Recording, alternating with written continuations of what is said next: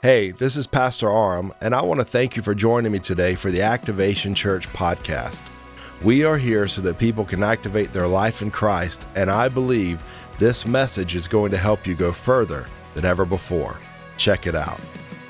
If you have your Bible, go ahead and turn it to 1 Samuel, the 14th chapter. We'll go there in a moment. But first, I just want to welcome everybody who is watching online. Thank you for watching online right now. Thank you for joining us. If you have a prayer request, send it to info at activationonline.org because we would love to pray with you. Last week, we started a new series for the year called Forward.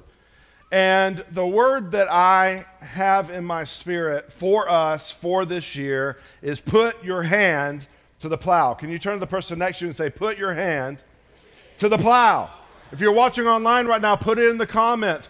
Put your hand to the plow. And I began to pin some statements that I want to refresh you on today. I said this year we must do what needs to be done to grow what needs to be grown.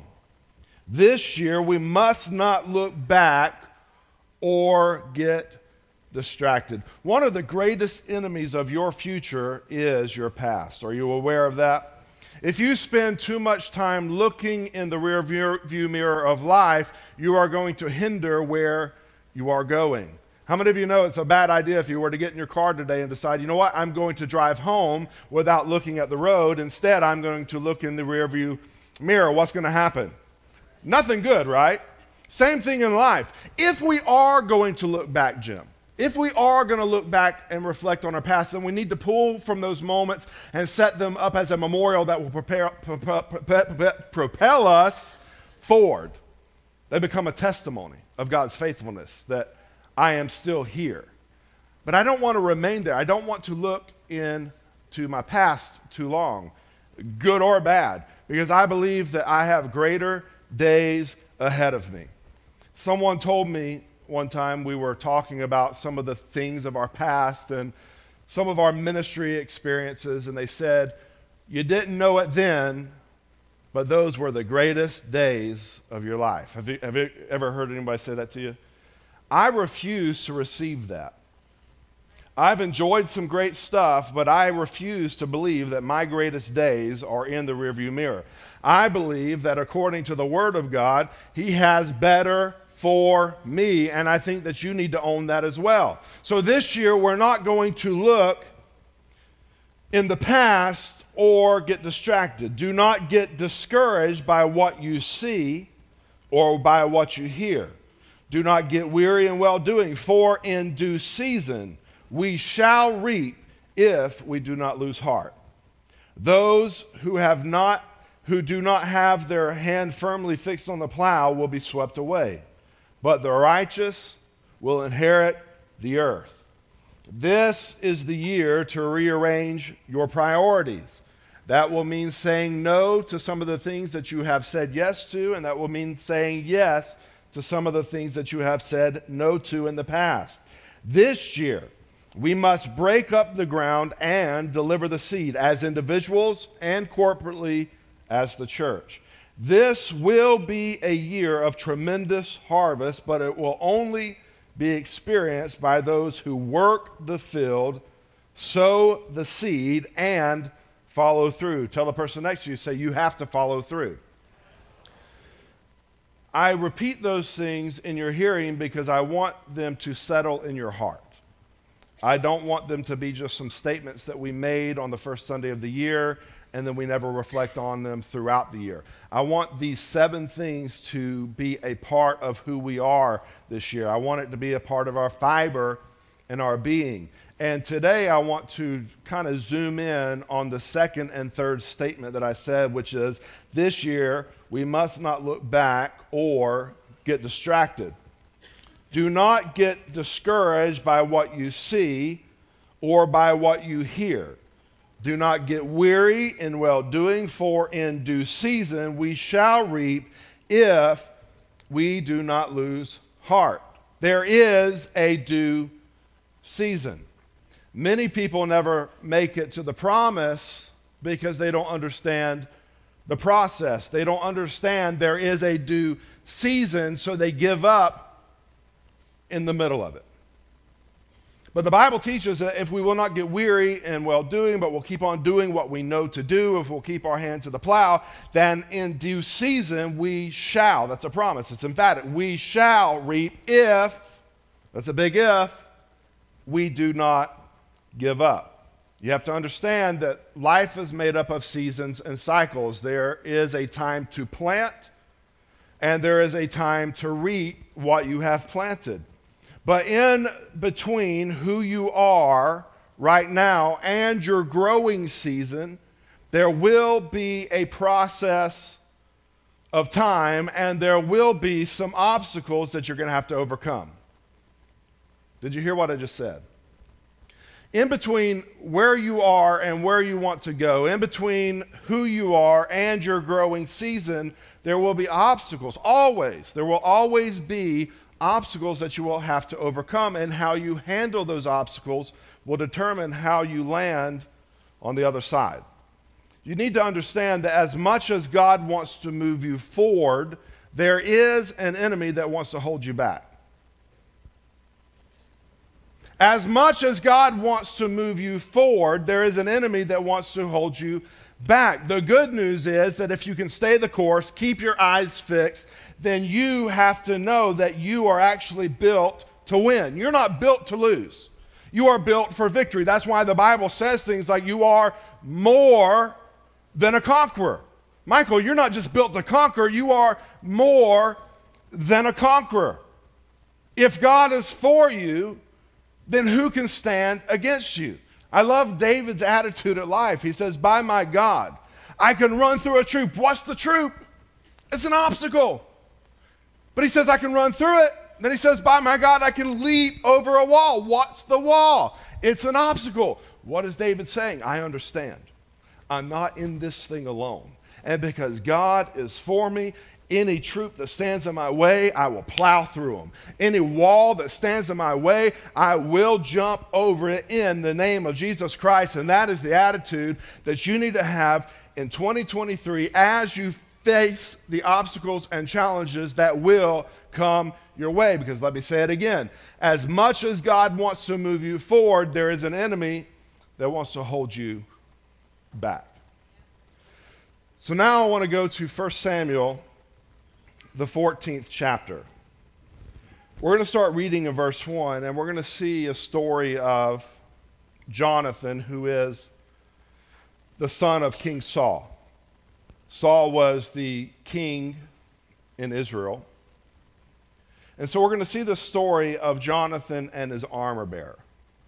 And in this story, we're going to see a couple of challenges that they have to face, a couple of obstacles we find in the details that they have to deal with.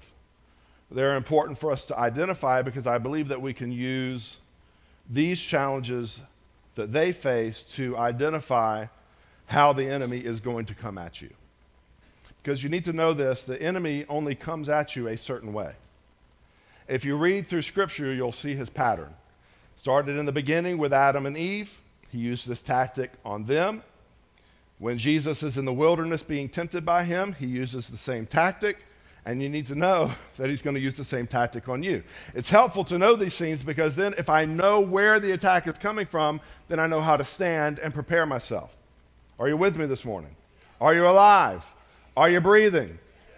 1 Samuel 14, the Bible says in verse 1 One day, Jonathan the son of Saul said to the young men who carried his armor, Come, let us go over to the Philistine garrison on the other side. That's a troop. He's saying there's an army over there. They are our enemies. Let's go check it out. But he did not tell his father. Saul was staying on the outskirts of Gibeah in the pomegranate cave at Migron. The people who were with him were about 600 men, including Ahijah and Ahitub, Ichabod's brother, son of Phinehas, son of Eli, the priest of the Lord in Shiloh, wearing an ephod. And the people did not know that Jonathan had gone. Verse 4 Within the passes, by which Jonathan sought to go over to the Philistine garrison, there was a rocky crag on one side and a rocky crag on the other side. The name of the one was Bozez. Somebody say Bozez. And then the, name of the other was Seneh. Somebody say Seneh. There's a detail here that the Bible is giving us. How many of you know that God's word doesn't have any accidents in it? So if it wants to give us the information of what the crags are called, we should pay attention. So the first one, it says, is Bozez, which means shiny. The second one is called Seneh, which means thorny. So we have one crag that's very shiny and one crag that's very thorny. Now let's go to verse 5. The one crag rose on the north in front of Michmash, and the other on the south in front of Geba. Now Jonathan said to his, the young man who carried his armor, Come, let us go over to the garrison of these uncircumcised. It may be that the Lord will work for us. For nothing can hinder the Lord from saving by many or by few. Let me paraphrase that. If God is for you, nothing can stand against you. It doesn't matter if you feel like you are a solo act facing a huge army. If God is with you, nothing is impossible. That's what Jonathan is saying to his armor bearer. He's saying, hey, let's just go see what's going on. Maybe God will give us the victory. Because nothing can stop God from saving, whether it be a few or by many. Verse 7 And his armor bearer said to him, I love this attitude.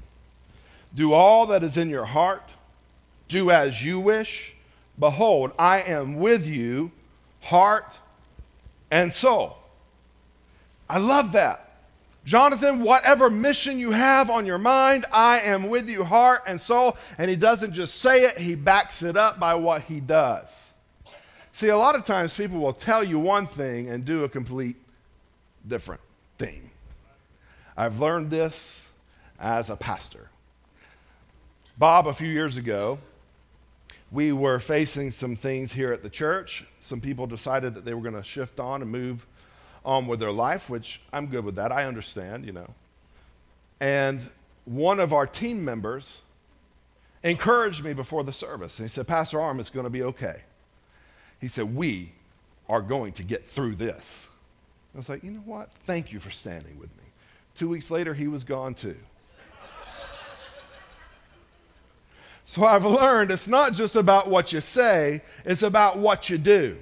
And the armor bearer here says, I believe what you said about the mission. I also believe that God is on our side. And if you want to go check it out, I'm going to go with you. I don't know how it's going to work out. And the truth is, none of us know how life is going to work out. But I do know God is on my side. I do know that He holds my future. I do know that He is working all things to my good.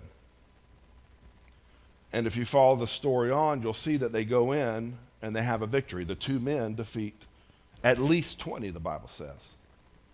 But before they defeat the army, before they have the victory, they had to deal with some obstacles in between. Now, the obvious obstacle they had to deal with was the army. But what I want to submit to you today is it's not always the obstacle that we know that gets us.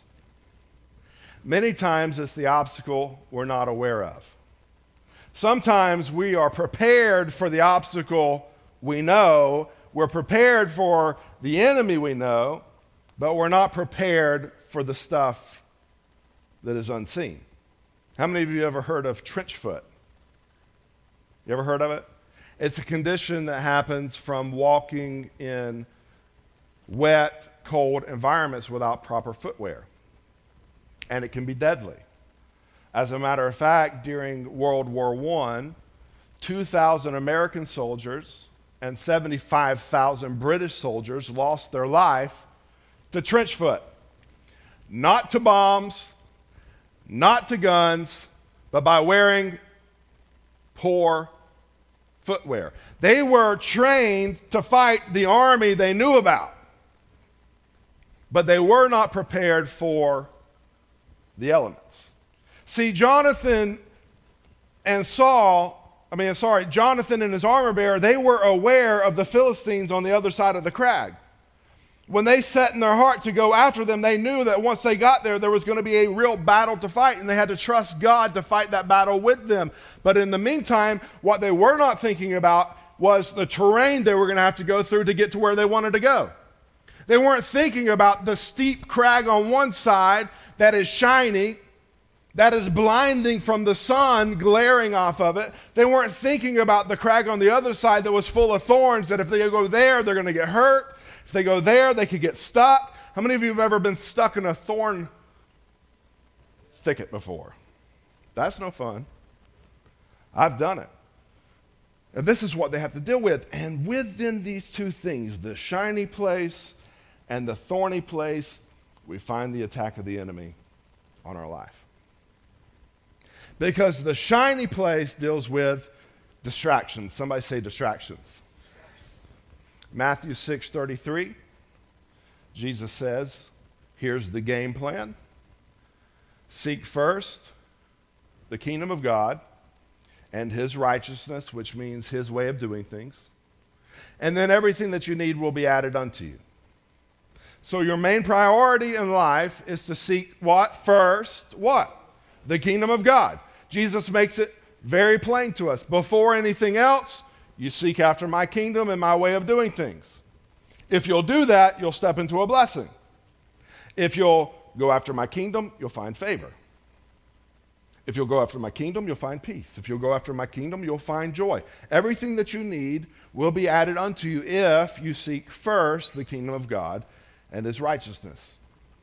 Now, if that should be our main priority, to seek first the kingdom of God, then what do you think the main objective of the enemy is going to be?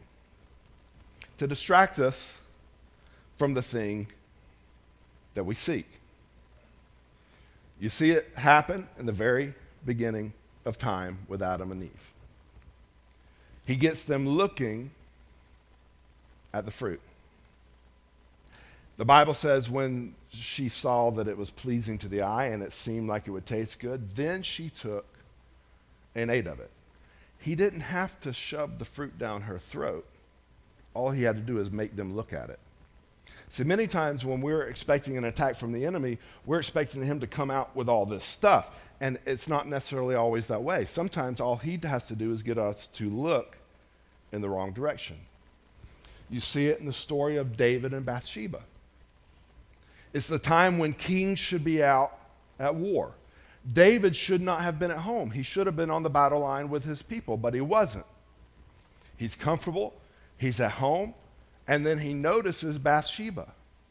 Distraction. That distraction led to a lot of pain and loss in his life. See, here's what you need to know the devil doesn't have to destroy you, all he has to do is distract you, and you'll destroy yourself. He doesn't have to destroy your marriage.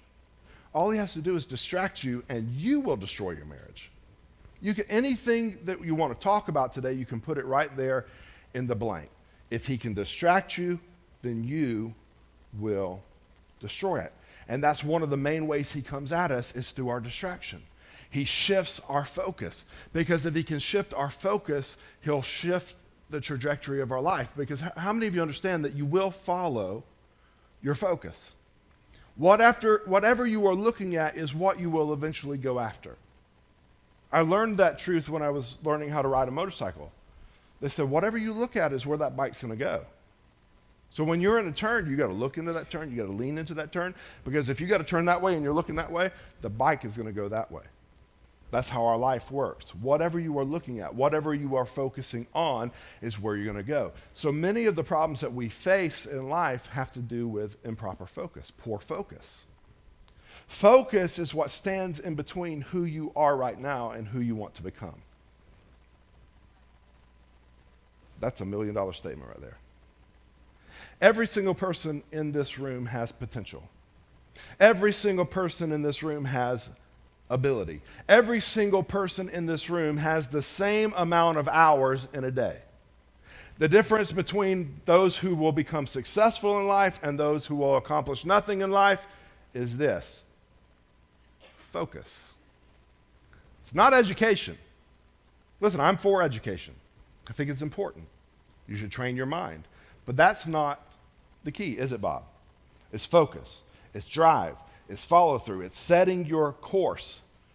This is where my eyes are, this is where I'm going. So now let me apply that to life. If it comes to my marriage, I have to know where I want that marriage to be, and I have to keep my eyes fixed on that. If it comes to being a father, I have to know what kind of father I want to be, and I have to keep my eyes fixed on that. And although I may fail, although I may not do it right every time, I don't get distracted by the stuff that's going on around me. I don't get distracted by even my personal failures. I keep my eyes fixed. I keep on moving because I know if I will be focused, if I will stand my ground, if I will not get weary in what I know to do is right, then I will reap in due season. Are you still with me this morning? Distraction, that's the first weapon he's going to come at you with. The reason distraction is so dangerous is because it opens us up to the second attack, which is the thorny places, the places that trap us. And that thorny place in our life is deception. Somebody say deception. I was listening to a story of a pastor one time, and he was saying that in their church offices, they like to play pranks on one another. And what they would do is they would hide somewhere in the office building, and then whenever you stepped into the room, they would jump out and scare you. And so he, being aware of this, shows up to the office one morning early. And when he goes into his office, he hears something in his little closet. And he knows somebody's in there waiting to jump out and scare him. So immediately he runs up to the door. He pushes it shut. He says, I know you're in there. He said, Now what I'm going to do is I'm taking this chair, I'm putting it up against the doorknob so that you can't get out, and you're going to have to spend the entire day in the closet. Because what had happened is one of his employees showed up like really, really early to get there before the boss. And he's been sitting in this closet waiting for his boss to get there, but now the boss is there. He knows he's there, and he tells him, I've got a chair against the door. You're not going to be able to get out. What the guy did not know is there was no chair against the doorknob. So he's in there, he's whining and crying about being stuck in this closet. And the pastor said, No, you are staying in there all day. So the pastor goes on about his day. He's in a conference meeting, sitting in the conference room. And he said, I started hearing something up in the, the ceiling. He said, About that time, the man fell through the ceiling onto the conference table and he was like, What are you doing? He said, Well, you locked me in your closet. He said, Dummy, the chair was never there. I just told you it was. He became a prisoner trapped by deception. Truth is, at any moment he wanted to, he could have turned the knob and walked out. How many times does that happen to us in our life?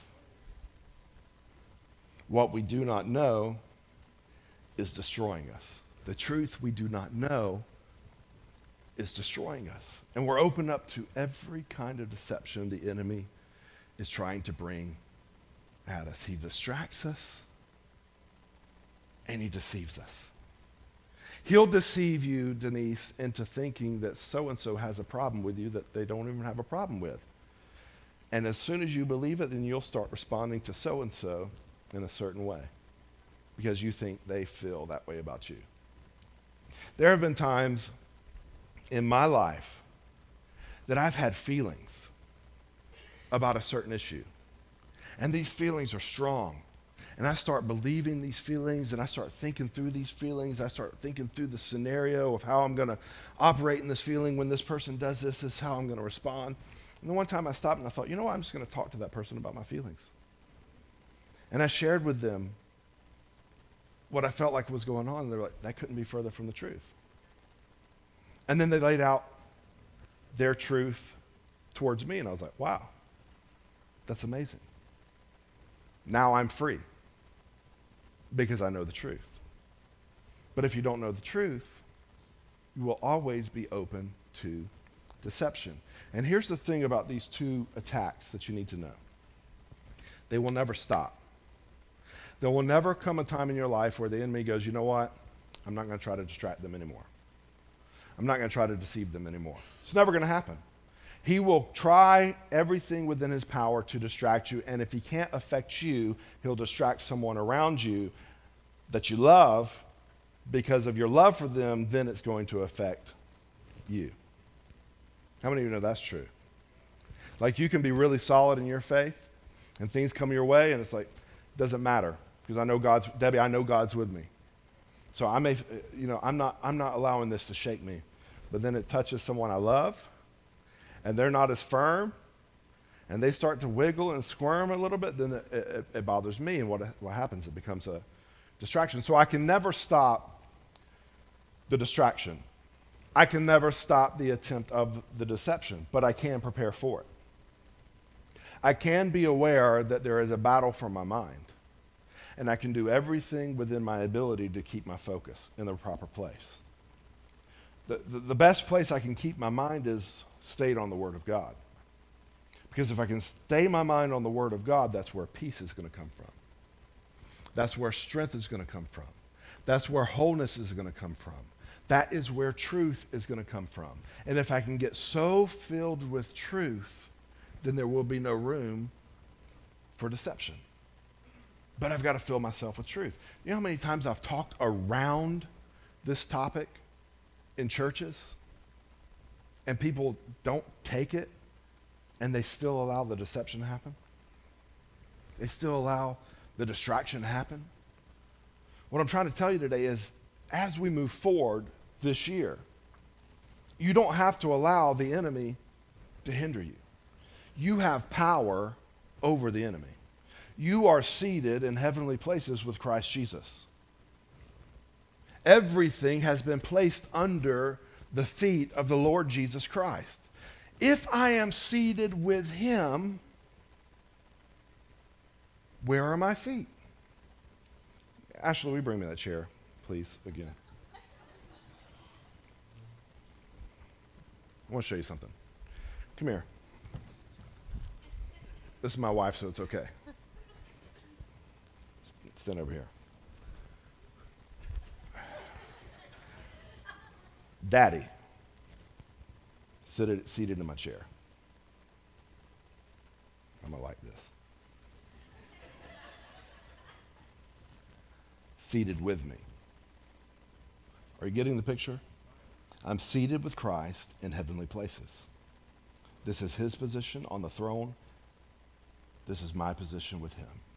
Everything that is under his feet is now under my feet. I feel God on that. Everything that is under his feet is under my feet now because he has authority and he has given me authority. He took the keys of death, hell, and the grave, and then he said, Guess what, buddy? I'm giving you the keys. I'm giving you the power. I'm giving you the victory. He says, My word carries power.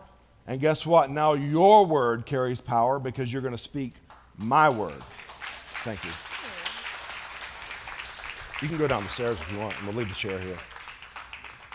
We'll finish that later.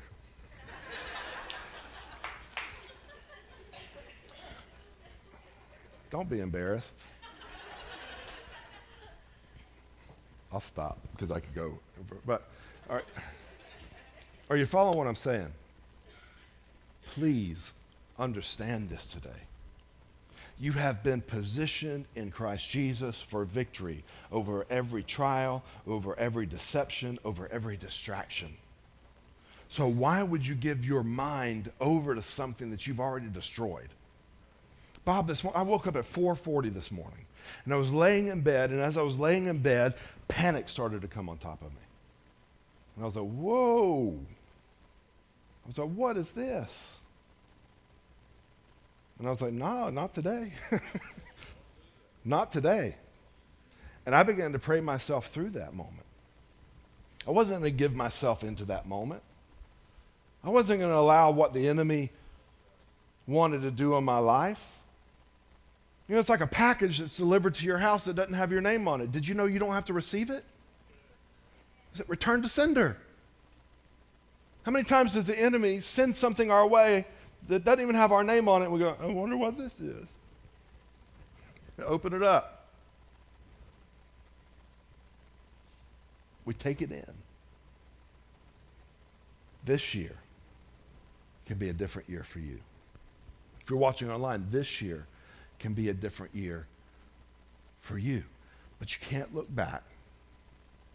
You can't get distracted. You cannot get discouraged by what you see or by what you hear. Because we will see things and we will hear things that will try to discourage us. And if you give up in the process, you will not reap what God has intended for you to reap. I've seen it happen too many times. In church, somebody comes in, God starts blessing them. God starts bringing restoration and healing to them and their families and to their marriage. Things are good, but then pressure comes. What happens? They crack under the pressure, they bail ship, and their life ends up being off worse than it was before. Go back to that story of, of, Jesus when he talks about the binding of the strong man and come in, he cleans the house. Think about that. You and I were talking about this morning, Bob. You were talking about how revival will happen and, and things will, like, God would just start doing crazy things, but then people don't know how to handle it, and so then their life goes stir crazy. It's because when Jesus comes in and cleans the house, once that house is cleaned, you better fill it with something good. Because if not, the same enemy that was occupying that space will come back with seven others and say, hey, we're moving in. You can't allow that to happen. Please hear me. You, Anthony, you can't allow that to happen. When the house is cleaned, you, gotta, you better fill it with the Spirit of God. You better fill it with the Word of God. Because if not, if you leave that space empty, something will come in and fill it. I don't know who that's a word for today. Because I did not plan on saying that, but you better fill that space with something good. Let me tell you, some, some of you in here, the enemy is after your home and he's after your marriage. And if you don't fill that space with the Spirit of God, it is going to crumble. The enemy is after your children, and if you don't fill that space with the Spirit of God, that thing is going to crumble. You've got to have your hand on that plow this year. You've got to be moving it. You've got to be working it. You've got to be moving forward.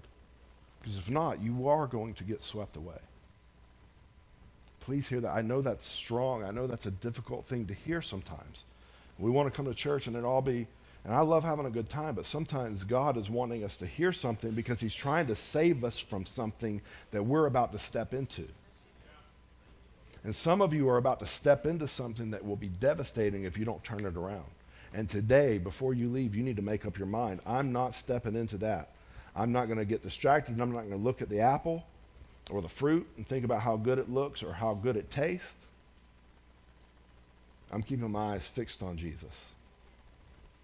Father, I thank you for this time.